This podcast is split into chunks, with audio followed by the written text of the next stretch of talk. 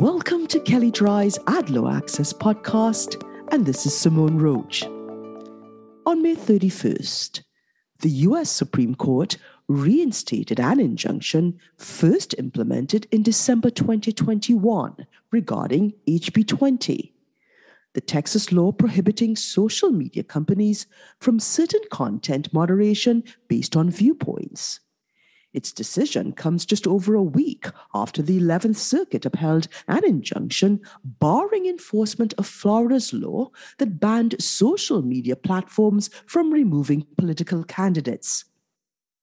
The Supreme Court's 5 4 decision stemmed from NetChoice LLC and the Computer and Communications Industry Association's appeal of the Fifth Circuit decision staying the original injunction issued by the District Court.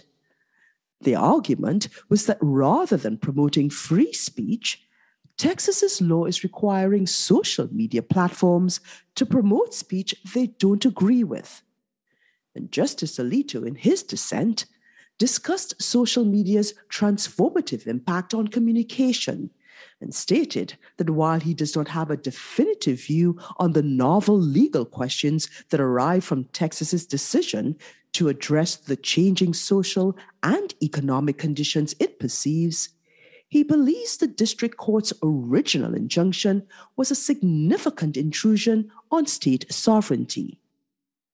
So for now, Texas cannot enforce the statute. Will they if the injunction is lifted?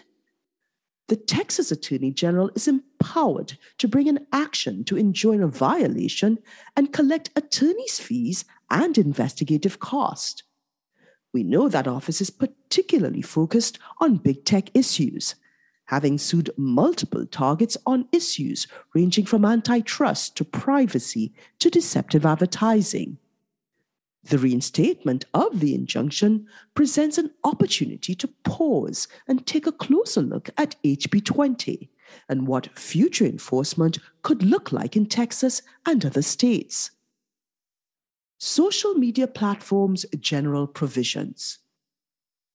The new statutes include more than just the controversial censorship chapter. A social media platform is defined as an internet website or application that is open to the public, allows a user to create an account, and enables users to communicate with other users for the primary purpose of posting information, comments, messages, or images. The exclusions from the definition includes ISPs, email services, and direct news sources with comment features. And further, the applicability of these statutes applies only to those who have more than 50 million active users in the United States in a month, indicating a focus on big tech only. These platforms are required to disclose on a public website accurate information about how it curates, targets, places, moderates, and promotes content, including its own how it uses algorithms to determine results on the platform, and how it provides users performance data. And further, the law requires the platform to publish an easily accessible, acceptable use policy which informs users about the content allowed, explains compliance with the policy, and the means to notify the platform of violations. The platform must make a good faith effort to evaluate complaints of illegal activity within 48 hours with reasonable exceptions.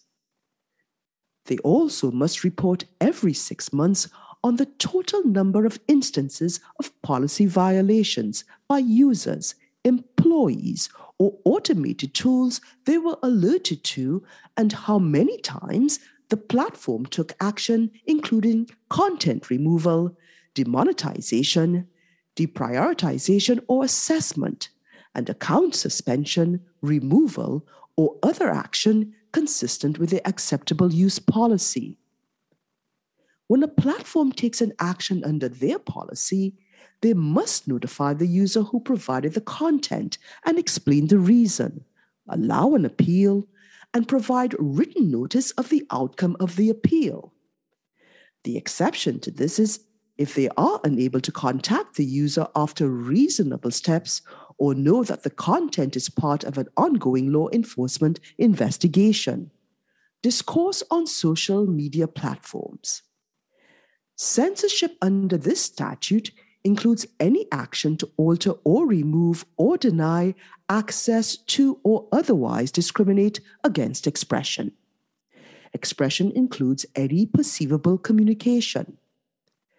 Social media platforms are prohibited from censoring a user or their expression or ability to receive an expression based on viewpoint or geographic location regardless of the medium the viewpoint is expressed. And this applies to users who reside in Texas, do business in Texas, or share or receive expressions in the state. They are allowed to censor anything specifically authorized by federal law at the request of an organization to protect exploitation that directly incites criminal activity or has specific threats of violence or is unlawful. Additionally, users can censor expression on their own page. Users may also seek injunctive relief, and the statute specifically notes that users may bring action regardless of whether a court has enjoined the AG or has declared the chapter unconstitutional. The court can hold the platform in contempt if they fail to comply with court order and can use all lawful measures to secure compliance, including daily penalties sufficient to secure immediate compliance. Platforms cannot enforce a waiver of the protections of this statute by contract. Bottom line carefully examine what you tell users about your moderation practices and how they are applied to users.